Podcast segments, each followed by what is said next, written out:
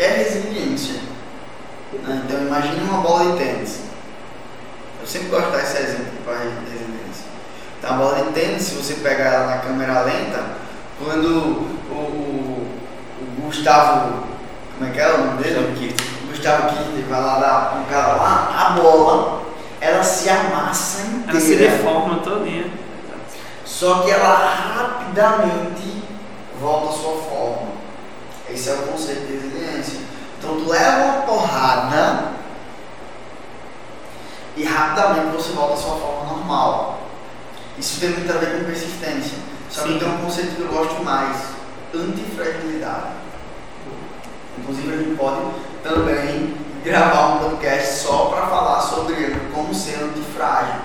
Né? Tem um livro que fala sobre isso. Mas qual o núcleo da mensagem de você ser antifrágil?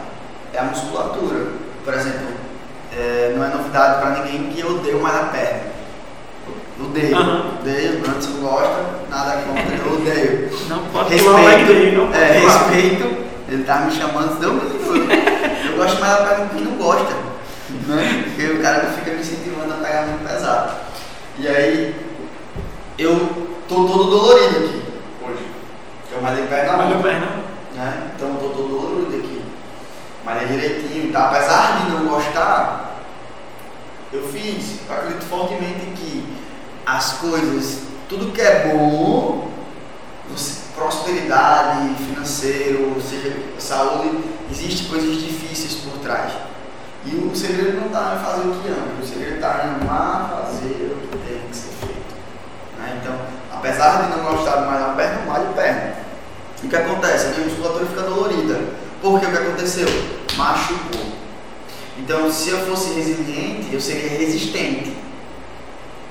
Tá? Uhum. Então, ferro é o quê? É resistente, que você falou. Aguenta porrada, até um certo ponto que ele amassa e quebra. Antifragilidade é diferente. Então, antif- antifragilidade é a musculatura. Ele machuca, Pra mas quando ele volta, ele volta